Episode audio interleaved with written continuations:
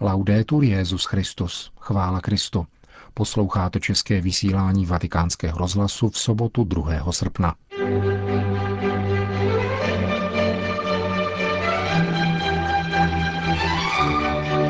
Papež František sloužil dnes mši se skupinou jezuitských studentů z Evropy.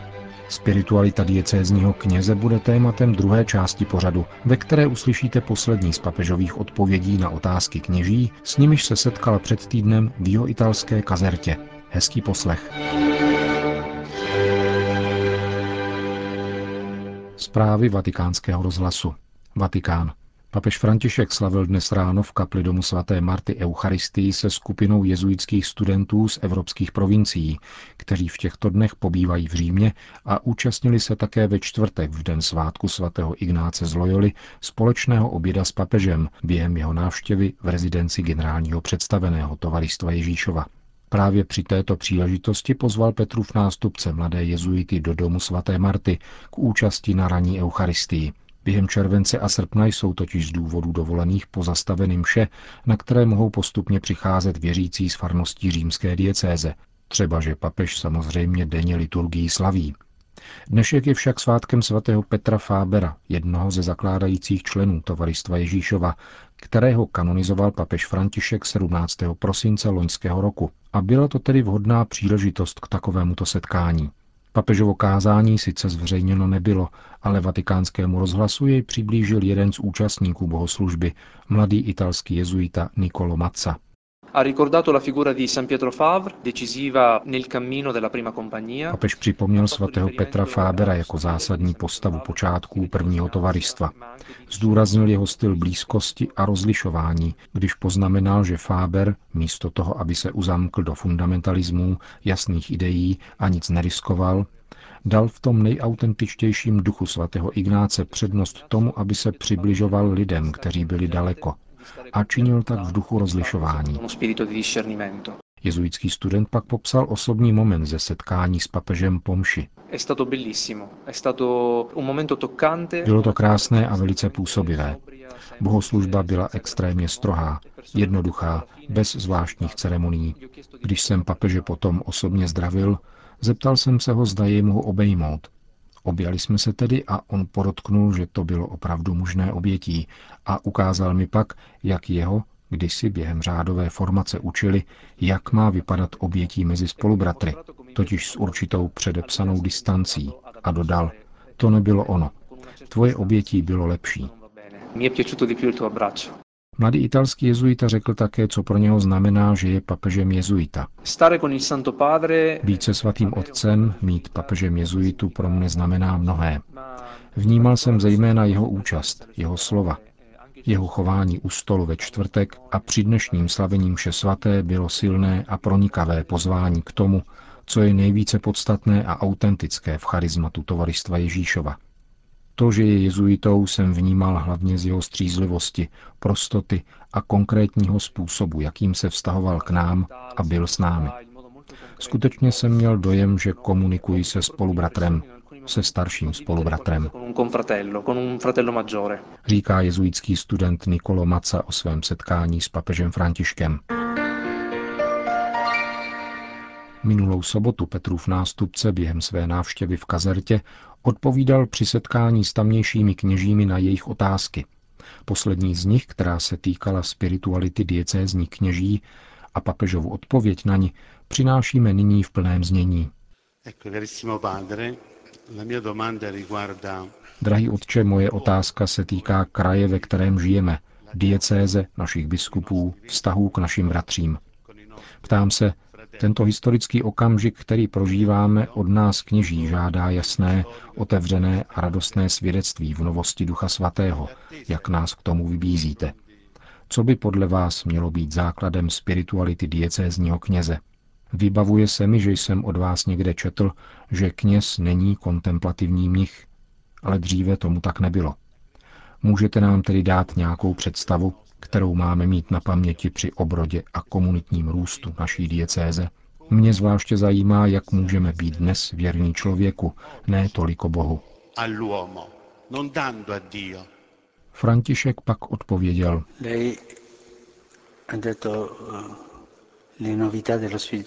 Zmínil jste novost Ducha Svatého. To je pravda. Bůh je však Bohem překvapení. Vždycky nás překvapí. Vždycky. Čteme evangelium a nacházíme jedno překvapení za druhým. Ježíš nás překvapuje, protože jde před námi, očekává nás dříve, miluje nás dříve a když jej hledáme, on nás už hledá.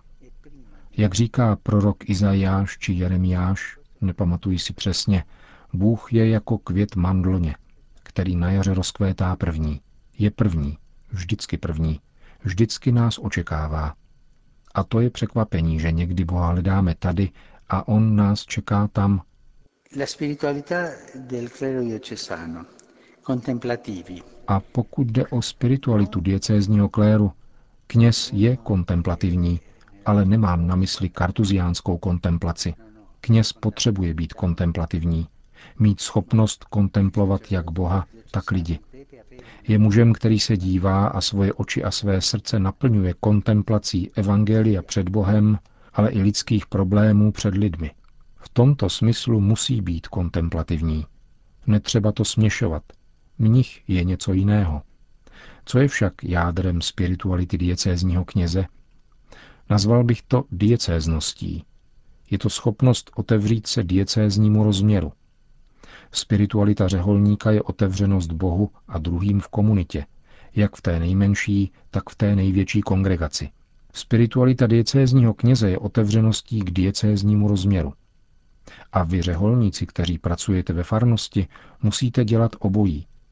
Proto kongregace pro biskupy spolu s kongregací pro zasvěcený život připravují novou verzi dokumentu Mutue Relaciones, protože řeholník má dvojí příslušnost – Ma la diocesanità, cosa significa questo? Vraťme se však k diecéznímu rozměru. Co označuje? Označuje vztah k biskupovi a k ostatním kněžím. Vztah k biskupovi je důležitý, nezbytný. Diecézní kněz nemůže být odtržen od biskupa. Někdo řekne, ale biskup mě nemá rád, biskup toto a biskup tamto. Biskup může mít špatnou povahu, ale je tvým biskupem. A ty musíš najít i v tom postoji, který není pozitivní, určitou cestu, aby si vztah k němu uchoval. To se však stává výjimečně. Jsem diecézním knězem, protože mám vztah k biskupovi. Nezbytný vztah. Je velmi příznačné, když se při obřadu svěcení skládá slib věrnosti biskupovi slovy Slibuji poslušnost tobě a tvým nástupcům. Diecézní rozměr znamená mít vztah k biskupovi. Ten je však třeba neustále aktualizovat a umožňovat mu tak růst. Ve většině případů to není katastrofický problém, ale normální realita. E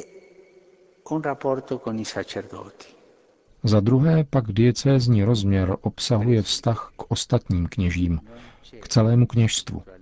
Neexistuje spiritualita diecézního kněze bez těchto dvou vztahů, k biskupovi a k celému presbyterátu jsou nezbytné. Já vycházím s biskupem dobře, ale na kněžská zhromáždění nechodím, protože se tam říkají hlouposti. Takovýmto postojem se však o něco připravuješ a chybí ti pravá spiritualita diecézního kněze. To je vše. Je to prosté, ale současně nesnadné. Není to snadné, protože vycházet dobře s biskupem není vždy snadné, protože jeden smýšlí tak a druhý onak. Lze však diskutovat a je třeba diskutovat. Lze to i zvýšeným hlasem. Lze. Kolikrát jen syn se svým otcem takto diskutují, ale zůstávají stále otcem a synem. Nicméně vstoupí do těchto dvou vztahů s biskupem a s kněžími diplomacie, není tam pánův duch, protože chybí duch svobody. Je třeba mít odvahu říci, já si to nemyslím, myslím, že je to jinak ale mít také pokoru přijmout určitou korekturu. To je velmi důležité. Co je největším nepřítelem těchto dvou vztahů? Řeči. Často si říkám, protože mám také pokušení vést řeči. Nosíme to v sobě a ďábel ví, že toto sémě přináší plody a rozsévá dobře. E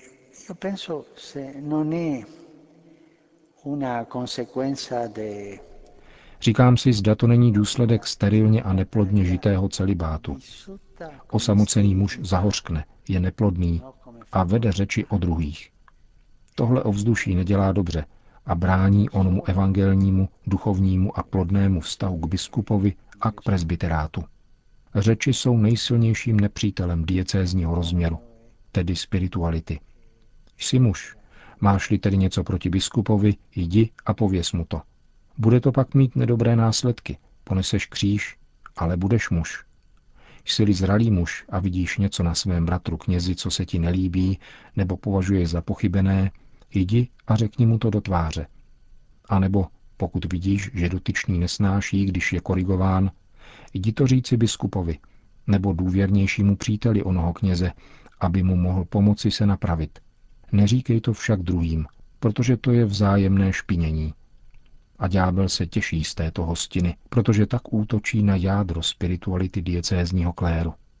Řeči způsobují mnoho zla. A to není nějaká pokoncilní novota. Již svatý Pavel tomu čelil. Vzpomeňme na větu. Já jsem Pavlův, já Apolův. Řeči se vyskytují už v počátcích církve, protože démon nechce, aby církev byla plodnou, jednotnou a radující se matkou. E qual è il segno co je však znamením toho, že tyto dva vztahy mezi knězem a biskupem a mezi kněžími navzájem jsou v pořádku? Je to radost. Stejně jako zahořklost je znamením, že chybí opravdová diecézní spiritualita, protože chybí hezký vztah k biskupovi a k presbyterátu. Radost je znamením, že věci fungují. Je možné diskutovat, je možné se rozčílit, ale nadevším je radost. A je důležité, aby v těchto dvou vztazích, které jsou podstatné pro spiritualitu diecézního kněze, vždycky zůstávala radost. E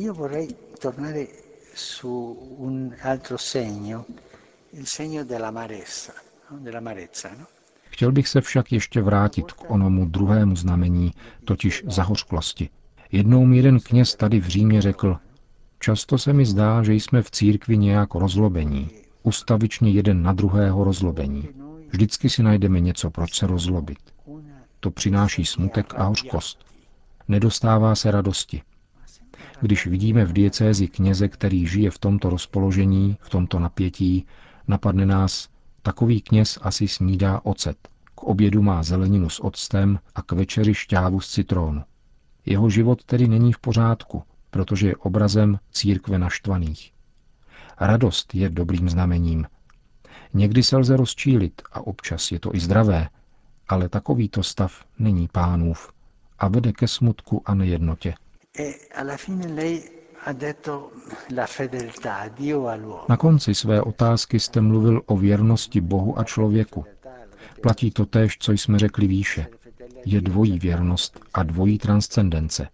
Být věrní Bohu znamená hledat jej, otevřít se mu v modlitbě a připomínat si, že on je věrný, On nemůže zapřít sám sebe. Je věrný neustále. A potom se otevřít člověku, onou empatií, respektem, cítěním a vyslovením pravého slova spolu s trpělivostí. Budeme muset pomalu končit. Moc vám děkuji a prosím, modlete se za mne, protože i já mám svoje těžkosti, jako každý biskup, a musím také každý den znovu nastupovat cestu konverze. Prospěje nám, budeme-li se za sebe vzájemně modlit, abychom mohli jít vpřed. Děkuji za vaši trpělivost.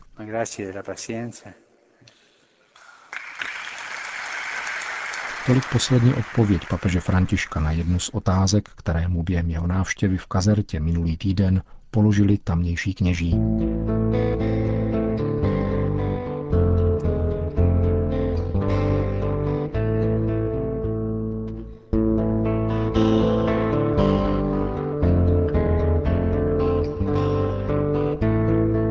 Končíme české vysílání vatikánského rozhlasu. Chvála Kristu.